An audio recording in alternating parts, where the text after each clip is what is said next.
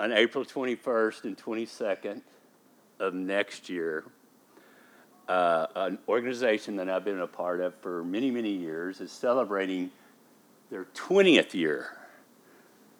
A friend of mine um, created an organization called Laundry Love. And it was came out of a question or a statement by a homeless man that said, they asked, you know, how could we come alongside and help? He said, I think if I had clean clothes, people would treat me differently. And so that church community began to provide the money for people to wash their clothes. And that has grown into over 300 sites around the United States. Oh, and we added 27 this year.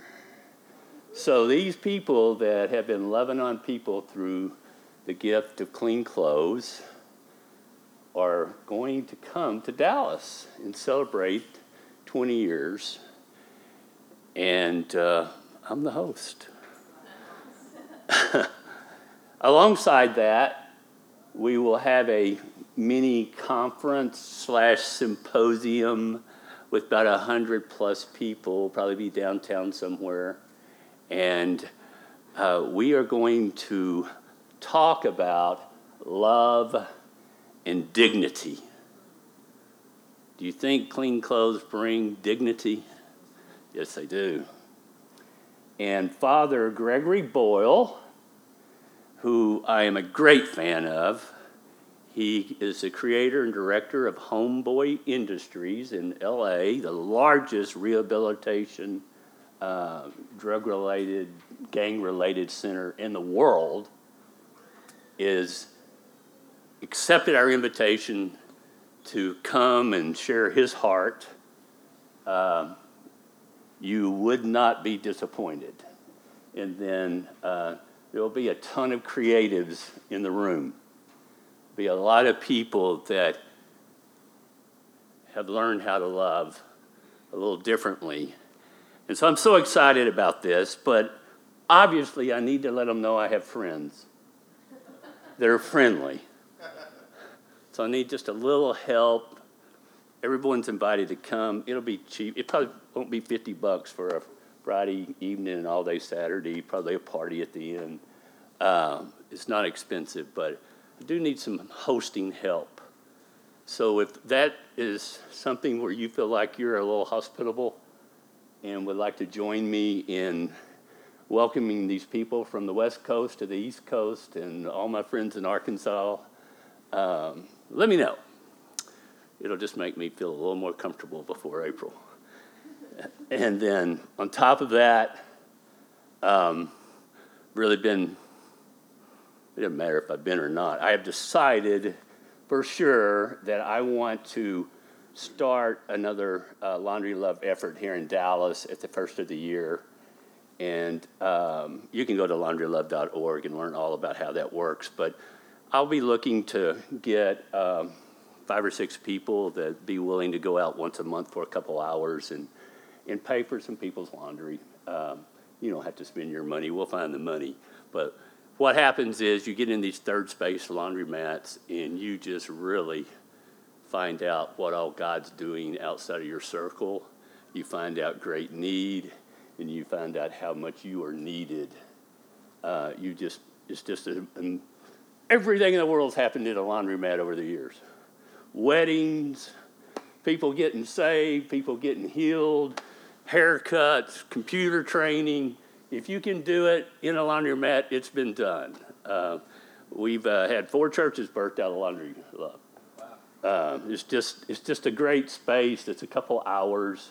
It's especially great for kids to get a handle on what it means to serve others. And no, you don't handle the people's clothes. So if that's uncomfortable, take that out of the equation. So if you would be interested in partnering with me, um, January, we'll decide to do something probably in the Mesquite Garland area and uh, get a couple hours out of your month and join me. So, um, yeah, that's what's happening with me come 2023. So I have an interesting thing. Some of you knew I had a lens implanted into my eye. I had 2020 the next day. Now I don't. I don't know. It's just me, man. it just went bad. So uh, I'm, I'm like, not sure. I love being able to not use these, but it's not quite there. We'll, we'll figure it out. Doctor hadn't called me back. I don't know. Uh, one of those things, right? Okay, this morning I'm not really looking to explain God to you, so relax. Actually, I'm going to encourage you not to listen to me very much. I, I really am. Uh, I don't want you to pay a whole lot of attention to me. And don't act like you've never done that before. I know you have. What I want you to do is try to hear God while I'm sharing some of my stories and a couple of opinions. And uh, there'll be some scripture, um, but it's, it's not very sermonized. And I may blow through some of this and I may slow down on some. It's been a while. Um, I want to talk about listening to God. What a perfect day, right? We, we're just, we've been hearing from God already. And uh, for me, one of the ways that I think is, is more assured way to listen to God because I think there's so many ways. I think God sometimes literally speaking all the time everywhere, but when we, we want to hear from God and we're deciding to hear from God, for me, it's, it's getting into that divine image that He's made in me in other words, it's connecting Him to Him a little bit that's in me and just go to that true self. Just start really kind of pushing out all of that junk of the things that I don't want to be and the things that I'm worried about and the things that I'm you know, just always got something going on in my brain. Just really just dive deeper into myself. I, I really can be pretty assured I'm going to hear from God if I'll make that effort. But it's a vulnerable place. It's not as well visited of a place as I would like because it's hard it's hard to just like, I think of it like actually going to a destination. Like, I've got to literally go there. Got to just go to this place. I'm not talking about like casually, just, hey, God, if you want to talk, I'm headed this way. No, let me go to that place, that deep place. And when I do that, I understand I got to go through a bunch. I got to go through some trouble. I got to go through some effort. And it, and it, it just takes time. I guess that's what I'm saying. To kind of just surrender myself, just brush it all about, uh, uh, brush it apart from all the other stuff I'm doing. And honestly, I'm just being really honest, is sometimes it's pretty risky to just really get serious and listen to God. And I'm not sure it's always what we're looking for, it, the answers that he has to say. And I'm not saying God's mean or scary or anything like that. It's just risky. It's just not actually like, man, I, you know, there's just something a little exciting and nervous about just staying there until God speaks and then going, that was not what I was thinking at all. And it happens that way quite a bit.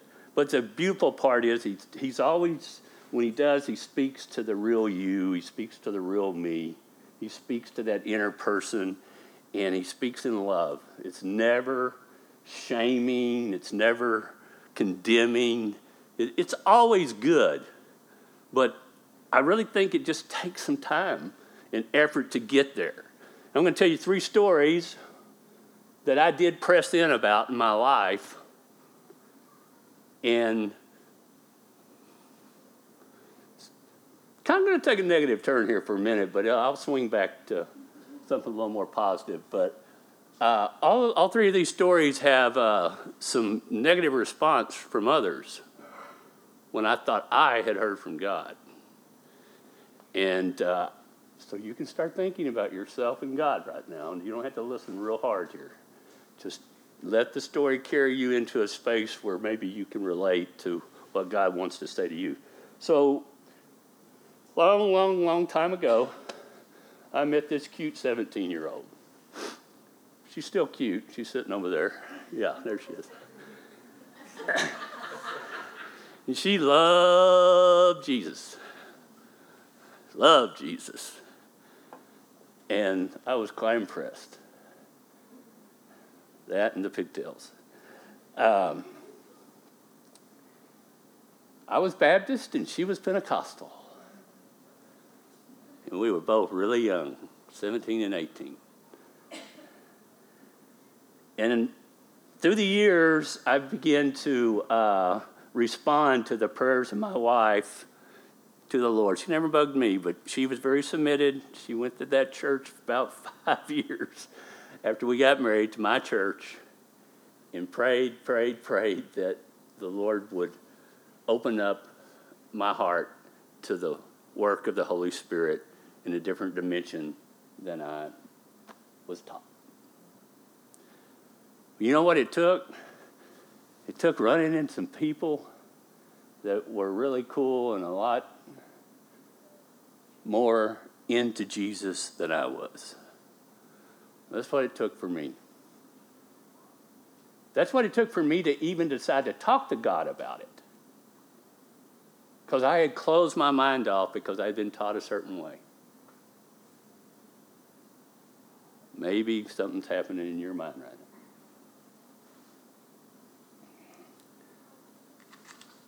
And boy, did I get some pushback when I accepted the fullness of the Holy Spirit into my life. Rumor got out.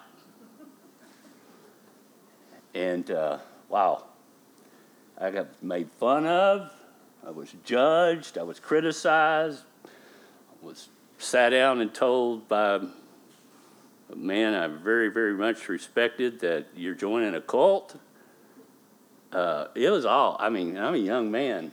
I'm in my early 20s. These are all the people that I spent my Christian life with. They were shaming me and judging me, and I thought I had heard from God. And I'm like, what is this about? How does this world work? Where you're, I think you're hearing from God, but good, fine folk saying you're not. And see, I discovered I wasn't really switching teams, but that's kind of the judgment I got. You know what I'm saying? Like, yeah, you, you, you just switched teams on us, you know? And I was trying to merge the two. I was trying to have both sides. And it just, it was very, very difficult for a, a while. You know, it didn't manifest out in all the ways that were crazy necessarily, but in my head, in my mind, I, I I struggled.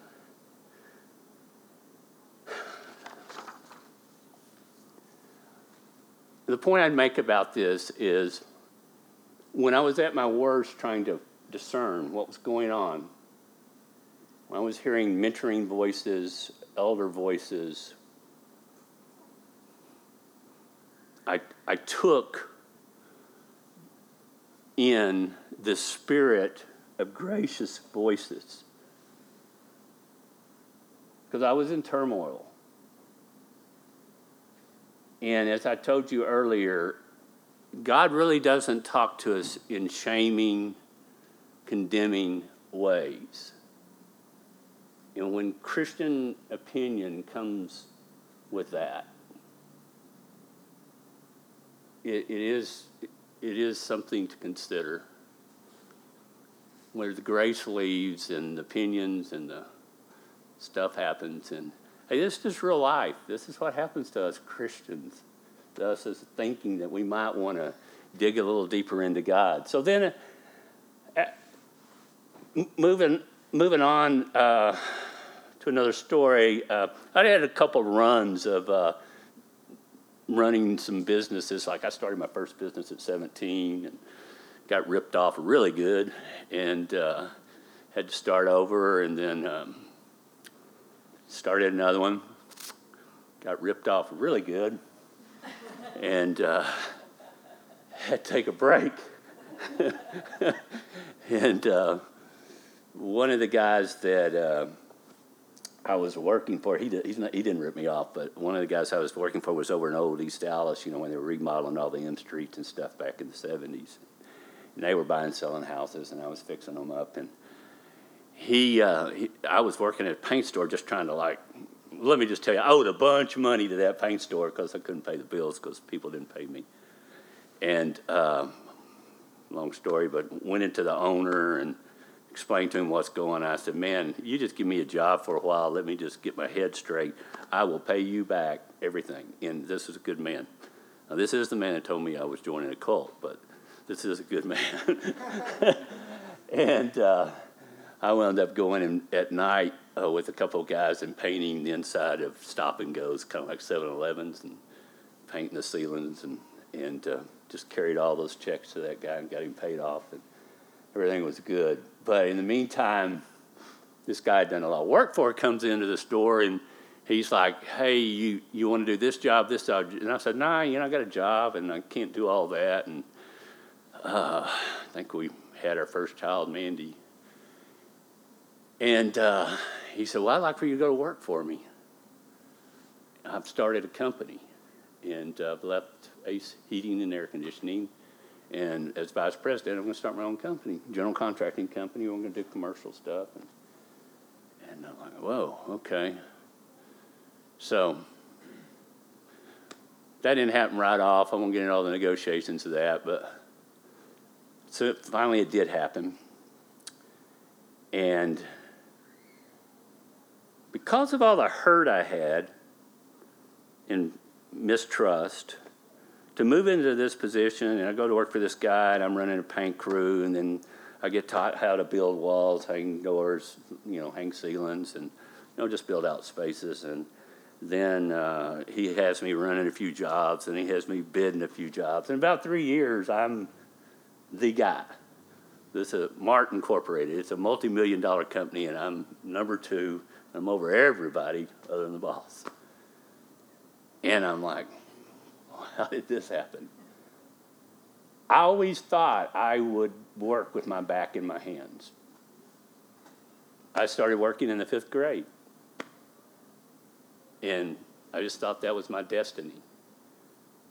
And for in short, such a short time, in such a weird way, to get beat up and beat up and wind up in a paint store making half what I was paying the guys I used to be working for me to then like whew, was fabulous. I was just like, I have hit the big time. I have a company vehicle, I have a credit card, I have a vacation, you know, I have a 40 hour check. I didn't imagine any of that, never grew up in that context. And um, so, you know, got it all wrapped up in my head. I have arrived. And, uh, well, you know probably what happens. About seven years into this, God starts talking to me.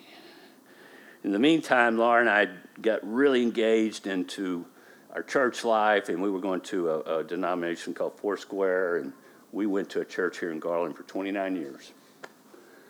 Um, but I got really involved, and to paint a quick picture, I got connected with the, the man that was kind of like the bishop over a five state area and uh, he was supervisor. What do you want to call him? Anyway, he was just a man that loved people and just cared for all these pastors. So we had about 120 pastors in the the five state area, and he knew I could work.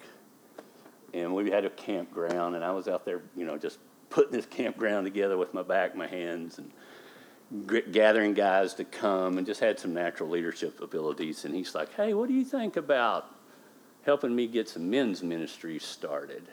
In these churches. And we'd have a men's retreat every year, and it, it started at about 75, and it was about 250 when I left. And I would run these retreats with a lot of help. But all to say, God was doing another thing in my spiritual life and in training me and maturing me to be something that I never thought I would be.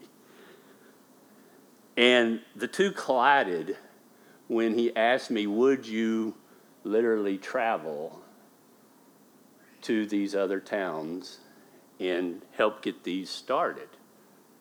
And I was a 60, 70 hour a week guy. You know, you get up at six, you get home at seven, driving to Irving, and, you know, every day had 30 something guys that we're trying to sort out. And just, you know, there's, there was no, no bandwidth left, you know, to think about leaving on a Friday afternoon. And anyway, so that went on for a while. The, the courting, the, the, from, from uh, Dr. Westbrook, and then me thinking about it and, I, and saying, no, that's, he's got the wrong guy. He's got the wrong guy. Never did talk to God about it. I just knew my circumstances were telling me this godly man doesn't know what he's talking about. and uh, I don't know if you've ever been there, but God kept talking, kept opening up opportunities. And I'm just like, I'm too busy. So I'd test it out. I'd go.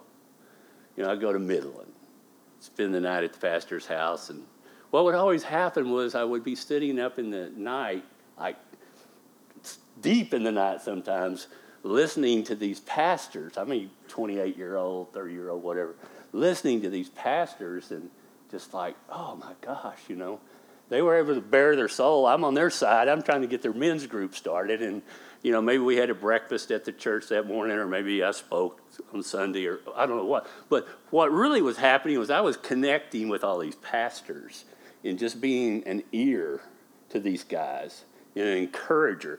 And so God started putting these guys on my heart. And it just kind of took the focus off of me. And the minute that happened, the focus left me, I saw differently. I'm like, what am I doing? I'm clutching and holding on to something that God gave me.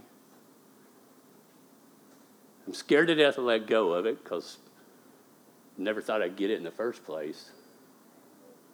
But we're, we're at this point where just like, oh no, I've got to do this. I've got to do this, right? So, yeah, man, it was a heavy time.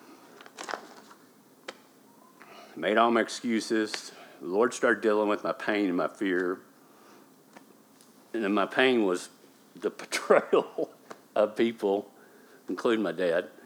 Uh, the fear was losing the career, uh, losing the dream, and the Lord just started dealing with that. It just didn't seem to be as big a deal. I don't know. I can't tell you how that happened, but it was because I began to think about other people and focus on these guys. I began to make plans to go see the next guy and go, you know, and hang out. And man, I, before it over with, I was putting mission trips together every six months and going down to Mexico with these guys, and you know, just had plates spinning everywhere.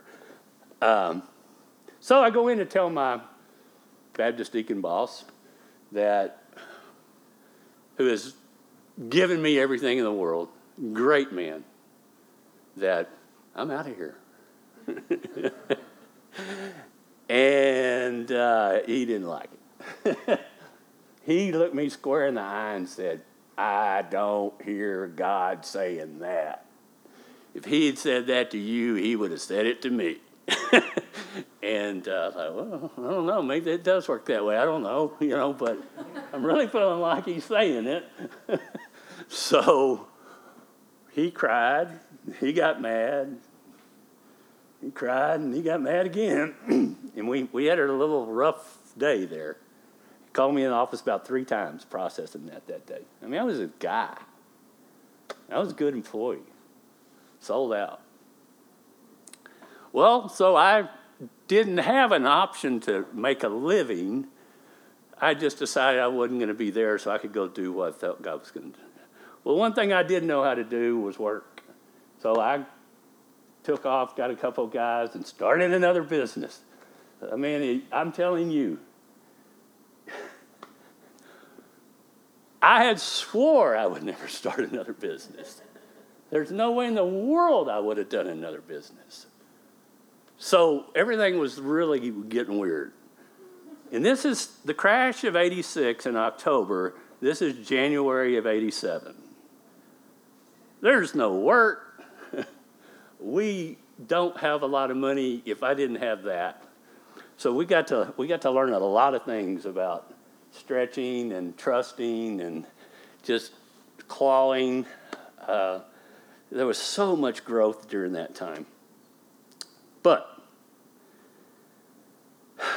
my question would be how do you hold on to these things, these deep things in your heart, when common sense really would tell you differently? And maybe even your influencers, maybe even these people you've trusted and you've known are like questioning, eh, did God really say that? It was a very interesting time for me because I didn't run out and get the big blessing. It didn't come in any kind of money form. It came with a lot of pressure, a lot of doubt, a lot of just tough stuff. But somewhere in there, I, I just started to keep telling myself, God told me to do this. God told me to do this. And it wasn't magical. I mean, I'm just mustering it up. God told me to do this, you know. Um,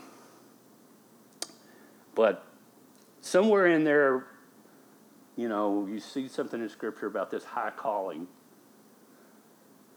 And that's what I felt. I felt like God said, You've got a high calling. I just remember those words. I didn't even know what that meant. I wasn't sure I even had a calling, much less a high one. Just like, but it, I, I got that in my head, this high calling, you know, pressed towards this high calling of God. And so I just kind of ran with that.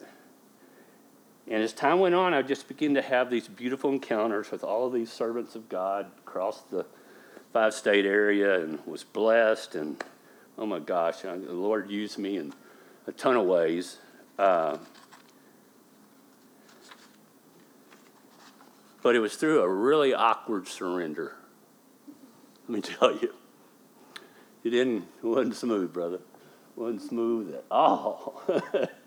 but it, it, came out. I mean, I he had to take my fingers off of that thing one finger at a time to get me to, to a place of abundance, a place of goodness. And oh my gosh, if you, told me, well, I mean, that sounds silly, but there's no way, first of all, that you, I would ever went back in business, and there's no way I would have ever thought, okay, you're going to quit a really good job.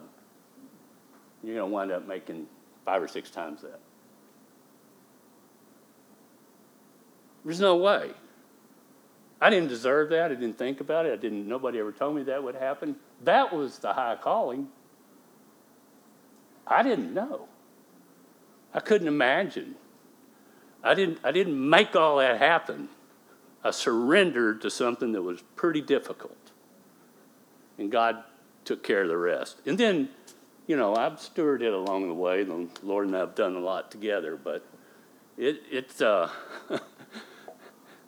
wasn't a, it wasn't my five year plan at all. It wasn't anything to do with me. Okay, third story. In the early 2000s, um, so anyway, really think about, well, you know, think about it. In the early 2000s, uh, I was able to, uh, through, through the guy that uh, initiated Laundry Love, uh, Greg Russinger, I was able to meet I would say 90% of the guys that were uh, forming the emergent church movement uh, through some different connections and symposiums and things. And, you know, we'd get these guys in the room, and uh, we, I would go, and there'd be 50 to 150 attendees for three years in a row out in Ventura. And we'd have all the artists, all the thinkers, all the you know, the writers and the, the voices of the day uh, talking about this emerging church. And, uh, you know, what, what are we going to do with postmodernity, blah, blah, blah, blah. And, you know, really, so for anybody that's not like, oh, yeah, it, culture changed and the church resisted it,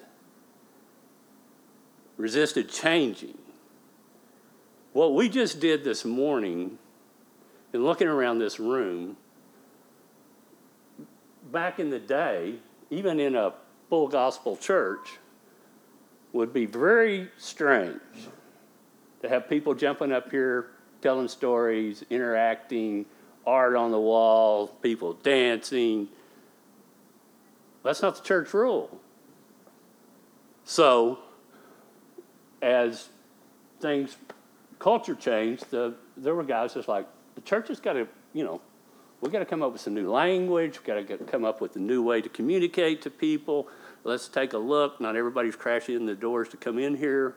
What are we going to do? So, obviously, if you've been in a church 29 years, you you kind of know what's going on, and I did, and I'm kind of getting all this West Coast voices coming back to Texas, and they're not even talking about this stuff. And um, so much happened over uh, a few years there. And you, you think that God does something really awesome in your life, you know, really teaches you something that's just like, oh man, that is so good. It's life changing. It's, it's going to be so good, right? Well, you think that when you get that, that you just would just share that with everybody. Not really. Most people didn't like it. Most people were really happy having church just like they were. And they weren't really interested in my side of the story. And uh, oh, my finger. Boy, that hurt. I'll be honest with you. I've been hurt a few times, but that one hurt. I love these people, taught their kids, been their elder, been everything in the world to them, and just, ugh. So I had a little bit of a platform because all I was doing with the men, and so I was connected with, you know, all these other pastors and all this stuff. And so I, I decided to go with a buddy of mine, and we go down to Deep Ellum and we start a church. And word spread quickly that Max and his buddy had went off the deep end. and we're down preaching the gospel of welcome and weren't following any of the church rules. And uh, boy, the slander was rough it was, it was really rough. And I got into a few heated discussions after I kind of got my fill of it. And to be fair to my critics, I was a little overzealous. I mean, I, I was a little immature at times, but it was like when I would get challenged, you know. So uh, it's nothing like, I heard you were doing this, or, you know, come on, man. Come on. So, uh, and Adam and Tanae were down there uh, kind of after the end of that while we were still but the front, front part of that was pretty rough. So, how do we hold on to this ferocious love of God that starts boiling up in our spirit towards His people that have been left out? How do we hold on to that when He slings us into all these uncomfortable conversations, all of these doubters, all these naysayers? But you know God's put that in your heart. And even, even then, how do you hold on to that? Because it gets rough. It, get, it gets really, really rough.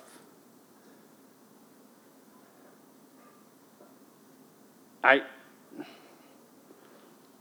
even if it's not about me or you trying to do something special, it's about I'm not going to say this. I don't have this written down. I need to think about this. the very, the very environment that God helps us, that God is involved in, the very environment that we, we cultivate, that we, right here, this environment that God has helped us with, that we're partaking in, is not necessarily holy ground tomorrow. Not necessarily. Because God keeps talking, the earth keeps changing. And when we fall in love with ourselves and what we're doing, the sentimentally nice cozy as that feels, there's something wrong with it. And I don't, I, maybe I'll come back sometime and just talk about all the things that are wrong with that. I don't want to unpack that right now. But there's something wrong with that. There's something wrong with not always being welcoming to those that are on the outside. Anytime we're more interested in recovering the chairs than we are in bringing somebody to Christ. You know, that kind of thing. That's what, kind of where I'm blowing smoke right now. Um, huh. But have you ever mourned the loss of friends or family by decisions you made because God led you that way? I, I just feel like we have.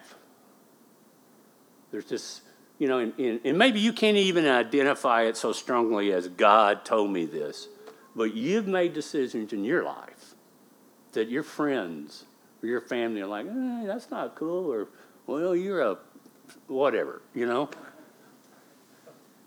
It happens. But you know, you've got something there. So this woman was brutal on me. And, and I would fast forward and tell you how thankful I am that I'm sitting right here today um, with this family of people.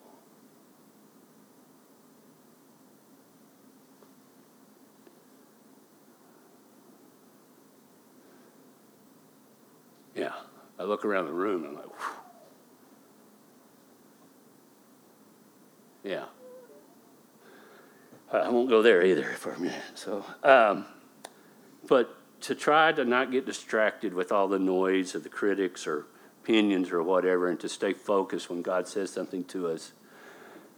If you can do that, I, it, it can. It, I think it just kind of sends us into another stratosphere of obedience. But it's the checkpoint to see if you are going to obey. If you surrender to the voices, if you start buddying up to the people and pleasing them, and instead of moving into what God's calling you to, whether it's comfortable or uncomfortable, I think that's the checkpoint. Like, once you make that commitment, I just remember, man, I, I just thought, wow, I'm really in this now. I'm not just sitting here talking about emerging doctrine or practology or any of that kind of stuff. I am committed to doing it differently so that it makes a difference in someone else's life and not just make us the most comfortable who already know Christ. That's what was happening. God was asking me to be a little unselfish. And he knew the strings to pull. The enemy knew the strings to pull. Oh, well, see how well you like being talked about. See how well you like being criticized. See how well you like people that are much smarter than you telling you, no, no, that's not the way you do it. All of that. So sometimes just talking about stuff you just don't get away with that. Sometimes you get right in the middle of it and then you understand. You know, maybe you start out talking about it. All right, I promise some scripture. Come up. You put that up for me. These things I have spoken to you while being present with you. But the Helper, the Holy Spirit, whom the Father will send in my name, he will teach you all things and bring to your remembrance all things that I said to you. So peace I leave with you. It's my peace I give to you. Not as the world gives, do I give to you. Not as the world gives, do I give to you. Let not your heart be troubled, and neither let it be afraid. So, a couple days ago, Laura and I were discussing, I guess it was Friday. Yeah, it was. I got the call on Friday. And I said, uh, Jordan like for me to talk about just hearing from God, walking in the Spirit, all that. And she shared the story of this guy that had shared something that she had heard in it. And he says, You know, if you can't hear from God, just do something. Just do something. Just do something godlike. Hand out a sandwich. Do something. And I really like that. Just do something. Get in the flow of who God is and what He's about. He'll start talking if you're interested. So if you ever just get clogged, just do something that looks like maybe something God would think of. And you'd probably be all right. I thought it was pretty good advice. Um, I don't always enjoy or appreciate things she tells me about people who say stuff on TV, but that one I liked. Sorry, Laura. Why did I do that? So, I really like that understanding that when we get engaged with the ways of Jesus, He, Jesus, will teach us all things by His Spirit. Jump in there, and He will teach us all things by His Spirit. So there's a guy back in the fifth century. Um, name was uh, Saint Benedict. Um, I don't know a whole lot about him. I know he was a Catholic reformer. He was trying to change things in the day. And um, he was best known, or one of the things he was best known as, uh, for, was establishing rules for the monks and the uh, nuns in Europe back in that time. Uh, and it caught on. It was pretty, um, pretty good stuff. And I, I, I ran across a quote uh, very, right in the very first part of the rule, and it says, Listen carefully, my daughter, my son, to my instructions and attend to them with the ear of your heart. So listen carefully and attend to them with the ear of your heart. It's pretty crazy that this guy writes like this historical thing, and the first word is listen. It's not love, it's not you know, it's listen. Well, let's see if I get the light right. Yeah. So the ear of your heart suggestion is is not passive in my mind. I'm kind of going off to my own opinion here, but I don't always listen with the ear of my heart. I don't know about you, but it sounds like going back to what I was talking about originally. It sounds like a lot of work. You, you gotta you gotta get to that place where you're listening. Uh, So it just it, it just it calls us out to just be inclined. You know what I'm saying? You just meet people that are inclined to be a certain way. Just be inclined to listen. Listen with the ear of your heart. And it, it's it's something we would would probably nurture because uh, I don't think it's real natural. Uh, and I'm, I'm on that. I'm, I'm going to work on that.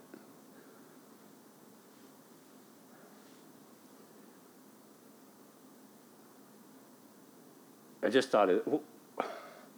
Think about something you own that is you, not some possession, but something you have worked at, something that maybe it's God thing or maybe it's not, but you just kind of own it. That's what I just thought about when I was thinking about that. I'd like to own that. I'd like to, that to be me, to be, to be a listener with the ear of my heart. Because once that happens,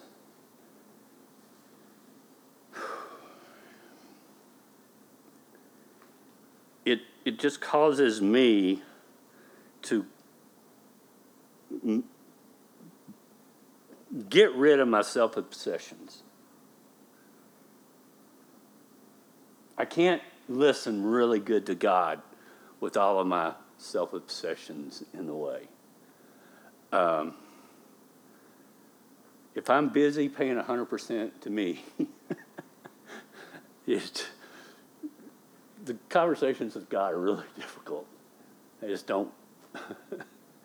There's something about God interested in others more than he's interested in me being interested in me. And so the conversations usually wind back up there. Even, even if I'm like, oh, woe is me, Lord, today my back really hurts. Whatever, you know, it's just like sooner or later you get back around to others. And I, I had a call from a friend the other day, old friend, and uh, he said, Man, God's been really good to me in the last couple years, and I just want to, to, to help somebody. And so I called you because I don't know what the heck I'm doing. But I know I want to help somebody. And I know you can help me help somebody. Well, there's a lot in that statement, but what I heard was God's talking to me.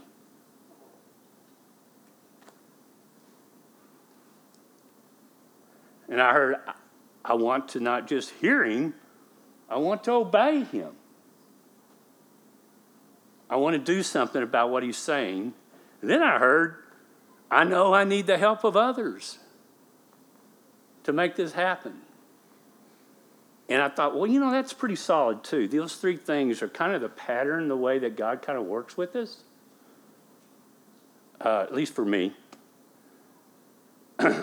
you have to position yourself to be in the goodness of God. Amen? Go ahead and get in his way. Let him run over you with a little goodness. So, somewhere in there, you're going to have to engage and get ready for the goodness.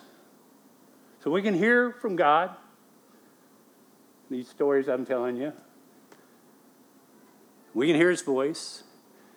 Then we can hear from God because other people have heard from God. And they tell us. And when we're listening attentively, that's when we get a chance to, to you know, really get a, a, a response. And the response is always action. Um, by the way, you know, it's not just sort of sitting around listening to God. He usually wants something to happen. He wants something good to happen to you. Is that Oral Roberts? Um, I think about, I positioned myself to be in that flow, and I truly listened to this person that called, and I just now get to enjoy the goodness of God towards somebody else. That's pretty cool. I didn't generate that. I positioned myself to be the kind of person that he would call. And now I'm enjoying the fruits of the goodness of God through this guy to somebody else. And it's pretty stinking cool. All right. So, listening cracks open this door of obedience. Listen. There's obedience. And I sometimes get this really good feeling around here Clear Path when we are hearing from God and we together are walking in this obedience. I mean, it's solid. It's so solid when you are walking in obedience together and you know that you're putting a smile on God's face as His people. You've listened and you've responded with obedience. And it's not it's not that quit doing it obedience. It's that get to do it obedience, you know? That one where God's just waiting to get us to these places where we can more enjoy his goodness and more bless others because he's good. Almost through. So there, there's a book that uh, I read, an author I like. Uh, the book is Falling Forward. If you're going to fall, let's go ahead and go that way. Um, and it's by Richard Rohr. He's a Catholic writer. And this book is so good because it, it teaches uh, this observation that life is in two parts. There's the first half of life and there's the second half of life. And the, the first half of life's all about us. It's getting your stuff together. It's building this skeletal framework of what you're going to look like as a useful human being, what your family's going to be, what your character's going to be. Maybe, you know, you're going to develop some qualities and just kind of getting it together. Now, honestly, you can do this at 30 or at 80. You could still be in the first half. It's not about age. And quite honestly, I think the church, this my opinion, comes from a long time ago, but I think there's still some truth to it. A lot of churches are still in the first half of life, first half of life. They're still trying to get themselves together. Week after week after week, they're working on their character, they're working on their relationship with God, they're working on this, and maybe we'll go do a little something else for somebody else when we get it right. Not clear path. I'm just saying there's churches out there that you can't get them off of self focus because it's really a comfortable place to be in. Second halfers are people that have built this framework in their life that things can be poured into their life. It's strong, it's, it's, it's a container. And God can start pouring some things into their life and allowing them to be more useful human beings to others, so to speak. Um,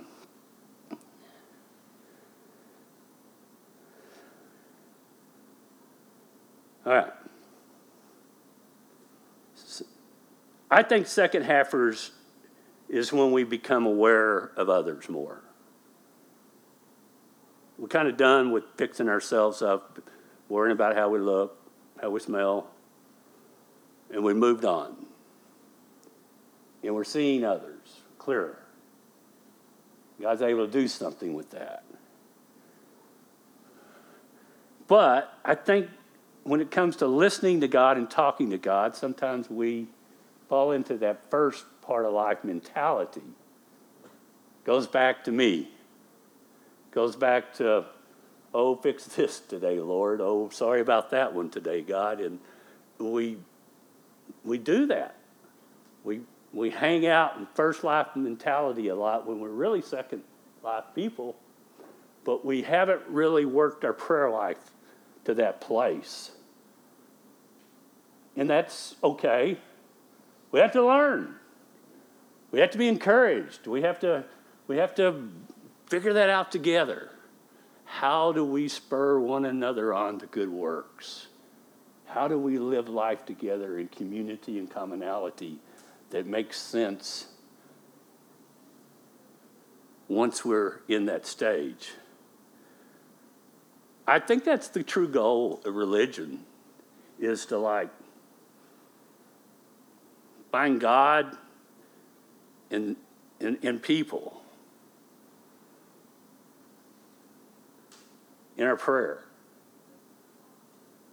to get those things like just working. I, I'm really learning more and more about that. It's like there's a much deeper connection with God for me if I'm there on the behalf of others. I don't know why that is. It may not be that way with you. But man, I can go deep, deep if I am interceding for somebody else. I, I just tend to throw off my narcissism and dive in there in hope and believe for my little grandbabies or my daughters or my friends or my pastors or my worship leaders or whatever it is, there's something that's just so heartwarming for me, and I do believe for God when I get into that position. And He's going to talk to you, He's going to take care of you. He always has, always will. You're going to get your stuff, but it's a byproduct of believing that we're a part of a whole. And that's where I'm going to land. Um, when we learn that truth, and that truth takes us to deeper places of commitment to each other, deeper places of worship, deeper places of intercession, deeper places of just hanging out, fellowshipping. When we get that it's not me and God, it's you, me, and God. We really get it. It's very gratifying that we're being held together. I, you know, it's kind of double meaning held together. God's holding us together, but we're held together by the love of Christ. That last uh, scripture was verse 27. It says, Peace I leave you. My peace I give you. Not as the world gives, do I give to you. Let not your heart be troubled, and neither let you be afraid.